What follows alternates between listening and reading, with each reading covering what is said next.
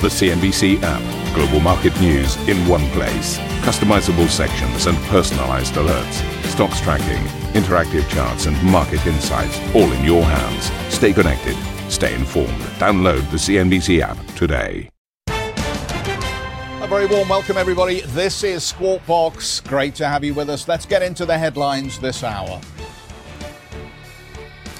Iran retaliates, firing over a dozen ballistic missiles at two U.S. bases inside Iraq. All of this in response to the death of Qasem Soleimani. Stocks across Asia sell off on the news flow while oil and gold surge, but do trim gains as President Trump tweets, quote, all is well amid fears of a widespread war in the Middle East. Well, against this backdrop, a Ukrainian Airlines Boeing 737 crashes in Iran shortly after takeoff due to technical problems, with all 170 passengers on board killed, according to Iranian state media. And fugitive Carlos Ghosn prepares to give his first press conference since fleeing trial in Japan as the ex auto chief's legal team hits out at Nissan, accusing the automaker of perversion of truth.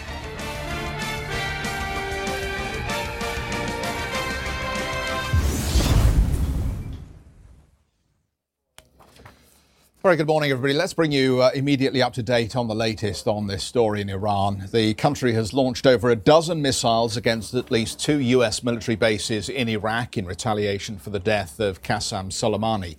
The Revolutionary Guards claimed responsibility for the attack, according to state media. Foreign Minister Javad Zarif said Tehran does not seek war, but will, quote, defend ourselves against any aggression. All is well. That was the message from President Trump following the attacks. The U.S. leader also announced he will be making a statement later this morning. The U.S. Department of Defense said the strikes targeted U.S. and coalition forces in Iraq and that the bases had been on high alert in recent days. The U.S. Federal Aviation Authority has banned American carriers from flying over Iraqi and Iranian airspace following this morning's missile strikes.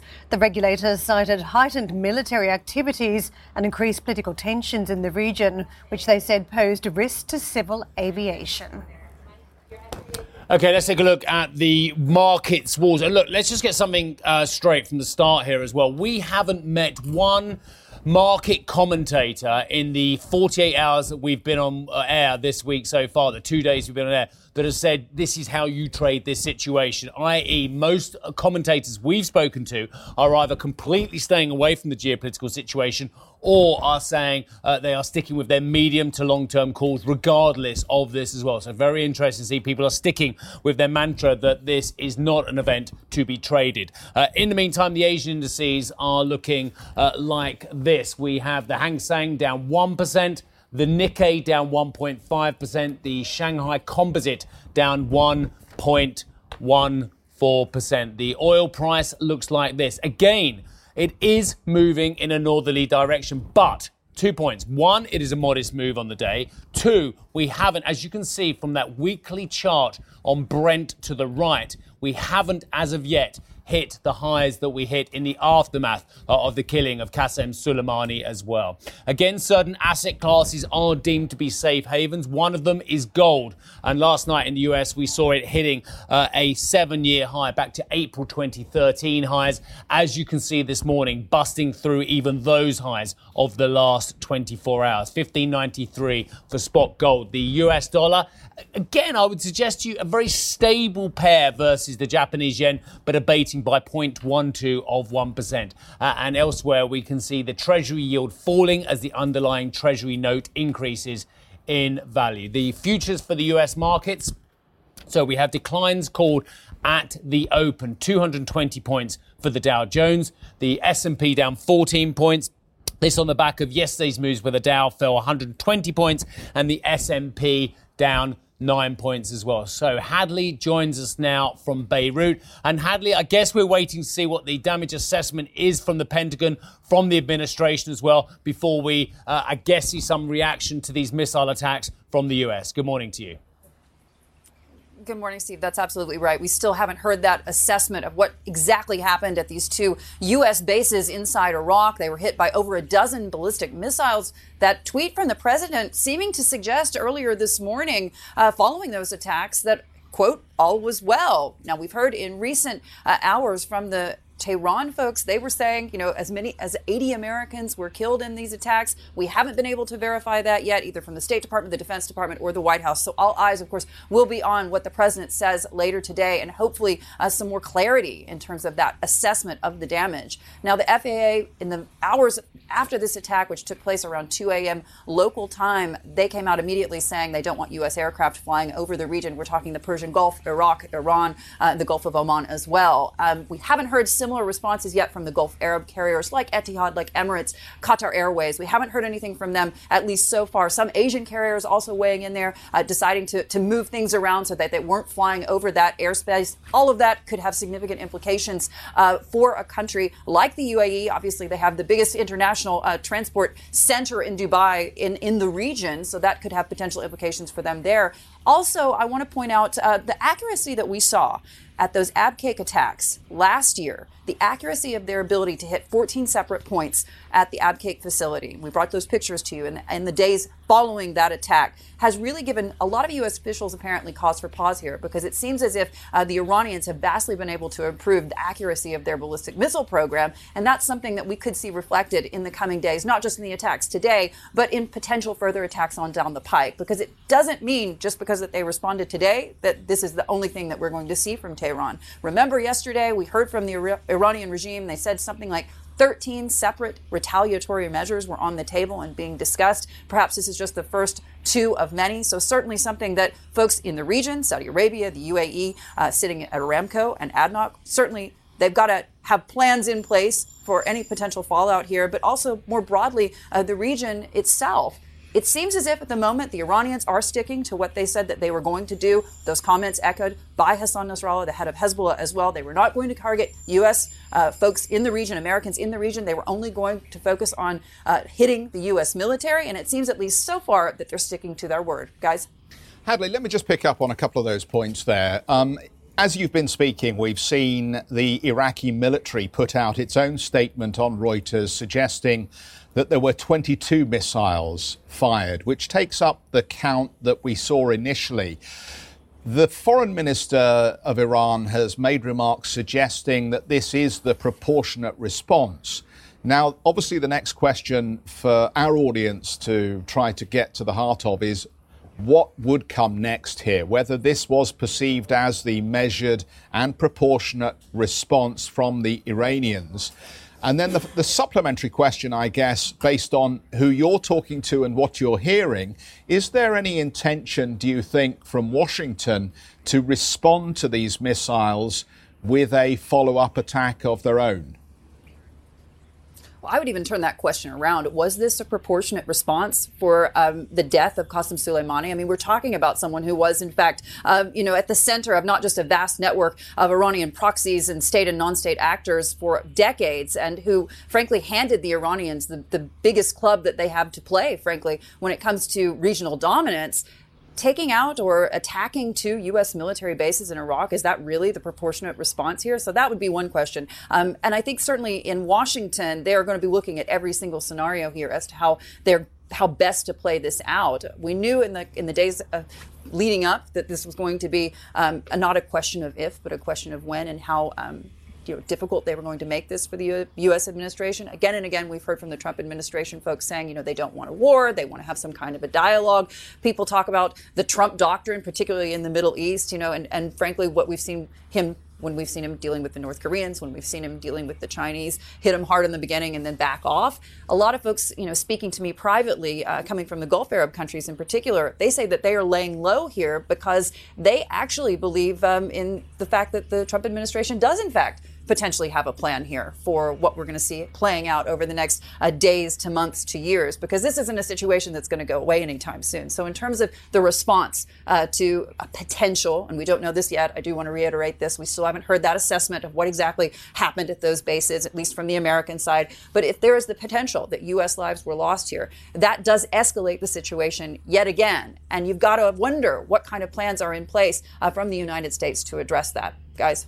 Hadley, just uh, one more uh, facet to this as well. The other event, which has perhaps been underreported, is the huge shuttle diplomacy going on from Emmanuel Macron as well, who has been speaking to uh, Sheikh Mohammed bin Zayed Al Nahyan, a man you know from the UAE, speaking to the Iraqi president, but now we understand speaking to Rouhani as well diplomatic efforts to find a way through this as well are going on as well. Any comment on how that's going and, and likelihood of getting the two very uh, entrenched sides, not necessarily to the table, but to, to step back a little bit? Yeah, I mean, it's not in anyone's interest, whether we're sitting here in Beirut, whether we're sitting in Riyadh, um, the UAE as well, to see any kind of an escalation in this conflict. Everybody loses in this situation for the broader region as well, because any problems with oil prices, any problems in the Persian Gulf, that has a knock-on effect, as you guys very well know, to countries like Egypt, Jordan, Lebanon, etc. So nobody wants this to be escalated. And if they're not having direct lines of communication, we do know that they are uh, certainly talking uh, through proxies and through uh, shuttle diplomacy, if you will, and they have been doing so, and they will continue to do so, no doubt. Because I think what's been very interesting to watch over the last year or so is, you know, the initial, um, you know, whiz and bang surrounding the election of Donald Trump making his first foreign policy visit a foreign visit uh, as president to Saudi Arabia. I think that the, the tone has changed uh, in the years uh, following that visit in the sense that uh, the Gulf area countries have a much clearer eyed view of what they can expect or not expect from the U.S. president, from the administration. They can ex- definitely ex- expect some kind of support. And we saw that, of course, following the Aramco attacks. But in terms of that longer term strategy, I think you're seeing these conversations happening at a much higher level now as a result of the fact that they just can't predict what the president's going to do next. Hadley, let me ask you about oil markets because we have seen a reaction in recent days on fears that perhaps there may be some form of supply disruption. What we've seen overnight, uh, based on reports, is that it's only been military installations targeted, not oil supplies at this point. But there have been a number of different reports about companies from Chevron to a Chinese company to uh, China National Petroleum Corp pulling a small number of staff from facilities in Iraq. So, what is the potential for some disruption to the oil supply coming from Iraq? Well, what we know so far um, is something that we've been reporting on, as you know, for the last couple of months in particular, and something that I asked His Royal Highness the Saudi oil minister about as well, which was that the proximity of the short range ballistic missiles uh, that were placed in Iraq that we got um, intelligence on just a month or so ago, that puts them well in line, not just obviously the folks in Basra, um, the IOCs in Basra, but also the Aramco facilities, the ADNOC facilities in the UAE as well. That entire region uh, is vulnerable now to ballistic missile attacks, and I think that's something that they've already put in play in terms of their, you know. Uh, disaster case scenarios. That's something that they've had to, to, to put to the table and to really start working through. And of course, we're told behind the scenes that that's something that they think about on a daily basis as a result of, frankly, um, the accuracy of uh, Iran's ballistic missile program that we didn't really, I think, realize until we saw the significance uh, and the major hits on Abqaiq facilities last year. Hadley, we're going to wrap it with you there. We'll catch up with you a little later on for updates. Thank you very much for that for the time being. Um, obviously, uh, there are airlines in the region that are changing flight plans. And if you are set to travel through the Middle East, you probably need to check with your agent or check online um, just to bring you up to date with what we're hearing from Emirates. Uh, they say flights from Dubai to Baghdad and from Baghdad to uh, Dubai um, have been cancelled for operational reasons. They are monitoring developments and are in close contact with relevant government authorities with regards to those flights and the safety of crew and aircraft. But as I say, probably wise in the circumstances uh, just to get, get an update from your own carrier if you are set to travel in the region at this point. The oil story I thought was interesting here. I mean, obviously, we look at these financial market instruments, things like the oil price, the gold price, equity market performance in Asia at this hour, to give us a sense of just how edgy and nervous the investment community is at this point. Obviously, large amounts of money are moving at this stage to try to anticipate or at least nullify potential losses if there is any further escalation at this point. I th- think the critical question still remains was this the proportionate response? Or, as Hadley seems to be implying at this point, plans are being made elsewhere for further reaction to the death of this important military figure? Just, um, I have no comment. I no, obviously wouldn't have any insight into what the proportionate response from Tehran would be. Yeah. But on the oil price, um, once upon a time, we would have been shooting 10% higher on Brent on the back of this. We would be up to you know $80 a barrel, what have you. No doubt about it. But there are two factors. One, of course, within OPEC and its allies, and one, of course, about Shale. Just I, it's blatantly obvious, but I'm going to say it anyway. The fact is, at the last OPEC meeting late last year in December, they were taking oil off the table because they are concerned about a supply glut.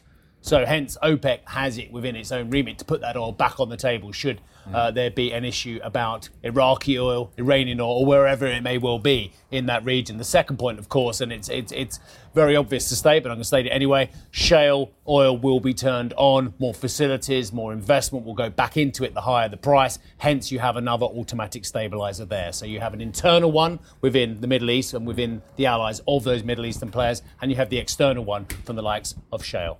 If you cast your eye across a number of different asset classes that would typically be reacting, it's not just the oil price where you've seen a, a very mild reaction. Gold is about the concentration of the focus for investors concerned about the story. We have seen that escalation uh, to this uh, seven year peak that's been witnessed in, in recent days and sessions on the gold price. But the 10 year Treasury yield, typically a go to as well, the US bond market, not much of a move there. We're still very much in the range of where we've been traveling uh, in recent weeks. On the dollar yen trade, barely a move uh, beyond the, the, current range as well. And the US stock market just pulling back a, a, fraction, a very modest dip. So I would question whether the oil price reaction is also uh, symbolic of the fact that you've just got broad-based complacency on markets out there. You're not getting the reaction because everybody's invested on this global recovery trade, and everybody is talking about the fact that Trump's motivation is not to start a war because it's a U.S. election. Given all the factors. Yeah, yeah I, I would say rational at this point. I mean, just to come back and, and knit the two points that you've made together here, um, just doing a bit of work on this and looking at what the trigger price is for something that looks like recessionary conditions or is likely to push the United States into an economic corner. $95 a barrel is the number that most of the analysts seize upon when they look at the precedent for recessionary conditions being triggered by higher energy prices. We know that the rising price represents a tax on uh, countries uh, and on the global economy. I guess the, the, the interesting philosophical question is given the amount of shale oil in the United States now, is that price going to change? Is there some difference in the impact on the United States? But $95 a barrel is the one that people look as a trigger, look at as a trigger number. And just to, just to sort of th- throw a few more uh, issues into this. I suspect that actually, as many people looking at whether to get on board equities for the early part of this year, um, I think they'll be looking more closely, possibly, at the ADP number we get out of the United States today, rather than fixating on what's going on with the Iran story in, in the medium Do you term. Look at the last two days' data; it's been rather good Strong. on the non-manufacturing good. front. I'll just remind viewers of this as well, because I know Karen will cover it later on. But uh, the Markit services PMI that we first saw um, came in at 52.8 this week, as opposed to 51.6, a better than expected figure. Now we've had the non-manufacturing ISM as well to 55 in December from 53.9. You mentioned the ADP, which is the precursor, of course, to the payroll figure we have on Friday. But and the again. The, the swallows do not make a summer, but they are mildly positive service sector data. I just want to pick up on your number, uh, Yeah. tipping point of recession around oil prices. Is it the same thing as it used to be? For instance, there are Yeah. other alternatives now for the consumer. If you think about electric vehicles, hybrid vehicles, would it propel a push into that type of energy transition for, for consumers if you saw such an escalation in the oil price? Uh, these days on air travel, many different competitors out there, airlines, decision not even to travel at this point corporate budgets. They want to be trimming back those budgets, not spending it on air travel anyway. So I, I question whether that 90 uh, plus handle on oil would trigger a whole So- bunch of different reactions So, so. I mean, I'll defer to my oil expert on my left here, but the fact is that even as we move to these alternatives and transitional fuels, the amount of oil that economies like China are consuming is only going up because of the growth of China. And, and when you look at, I mean, this is a fascinating story, which I think gets underreported. But when you look at the commodity demand that China was putting in through orders in the latter part of the year, it's actually increasing on a year on year basis rather than declining, even as we fixate on this 6% growth number and whether that's going to slip away here. So, as much as um, I think we all appreciate that there is a growing role for these transitional fuels and for renewables, the world still loves its oil. Uh, yeah, I mean, look, let's um, let's let's take both of those points on point, if I may. You're, you're both right, of course. Uh, and the estimates from the likes of the BP Statistical Review, the IEA, the EIA, and the likes of OPEC all see peak oil demand at some stage between 2025 and 2040. I think we're roughly in that range. So for the next 20 years, we're going to, in that next 20 years, almost certainly, according to the experts, we're going to see some form of peak oil demand, which will be at some level of between 110 and 120 million barrels a day equivalent. We are currently consuming around the globe approximately 100 million barrels a day of product equivalent. So they will still remain a very large part, as you say, in the energy mix. But I, I take your point on board fully as well. This will only um, give heart to those looking to look for alternatives that look better value compared to hydrocarbons. Um, another incredible story, a tragic story coming out of the region today, and that is that the, a Ukrainian international airlines flight uh, carrying some 170 passengers, I've got some clarity on those numbers as well, has crashed shortly after taking off from Tehran airport, killing everyone on board.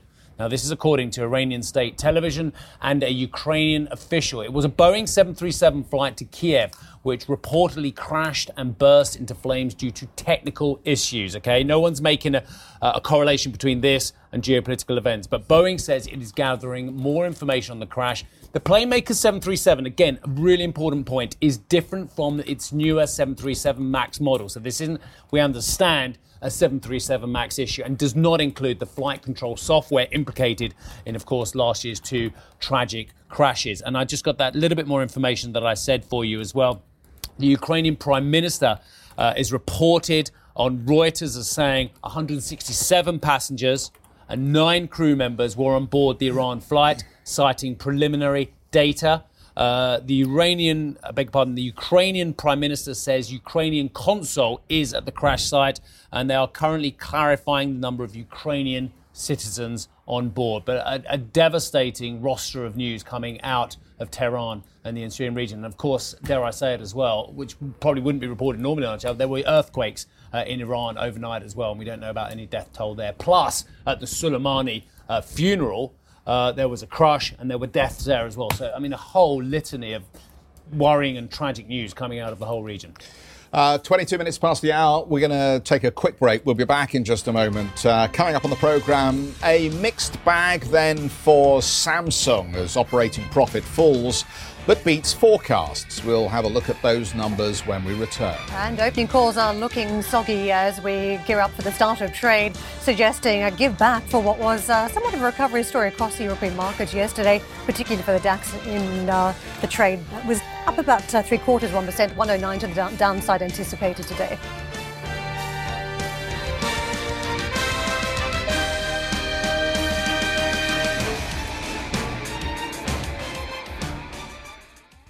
If you enjoy Squawk Box Europe, check out the Brave Ones podcast.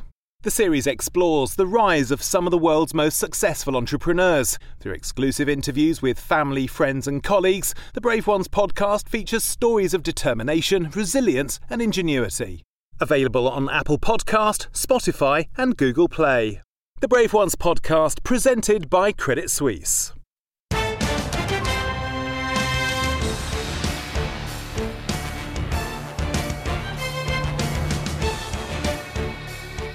Welcome back, everybody. Tesla's market value has hit another milestone, rising just above $84 billion, which represents nearly as much as Ford and General Motors combined. Shares in the electric uh, car maker moved higher following its high profile rollout in China. The CEO, Elon Musk, danced his way through a presentation at a new factory in Shanghai, where he also announced the launch of Tesla's Model Y SUV in the market. No reports as to whether he was assisted by substances. Oh my God. That no is one like- has said that. No, No, one that has is- said that, that at is- all. do you know, I look haven't at seen a dance Musk. like- Look at him go.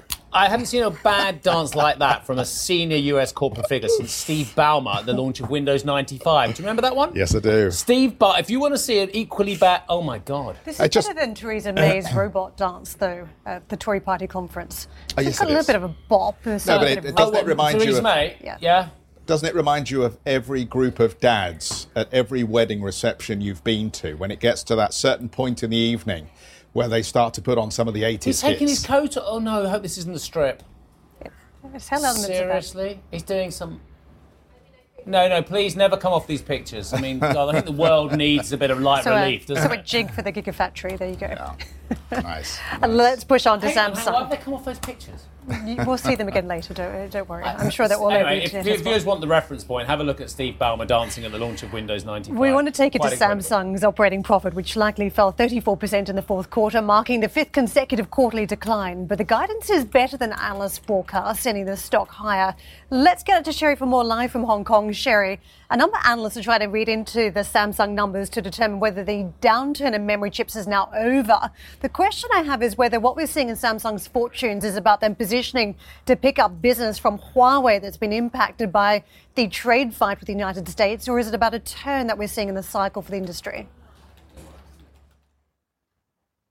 Interesting question, Karen, because the street is, is certainly divided on that. Some say it's really the, uh, you know, Samsung Electronics are taking advantage of the void, alleged void that Huawei and its, uh, well, tensions, I should say, with the United States has left the market with, or uh, that it's not really the case. Uh, you know, Huawei has strong presence in the Chinese market, and Samsung is not exactly doing that in that particular market. So they're just doing their own things. So uh, we don't really have a clear answer at this point regarding that specific question. But sure, when it comes to that beat, when it comes to uh, Samsung Electronics, Samsung Electronics Q4 earnings guidance, uh, certainly that can actually fuel that optimism. That is very much at play uh, in the markets these days that uh, things are going to uh, you know turn for the better in 2020 sort of like what we were talking about a year ago saying that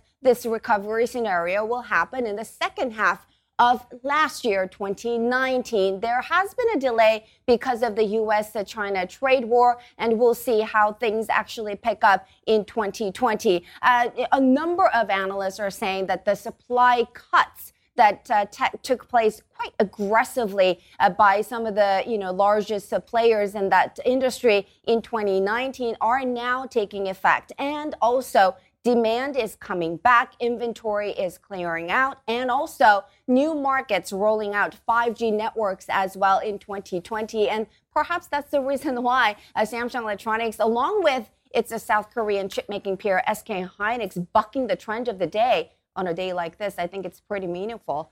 Thank you for listening to Squawk Box Europe Express. For more market moving news, you can head to CNBC.com. Or join us again on the show with Geoff Cutmore, Steve Sedgwick, and Karen Tso, weekdays on CNBC.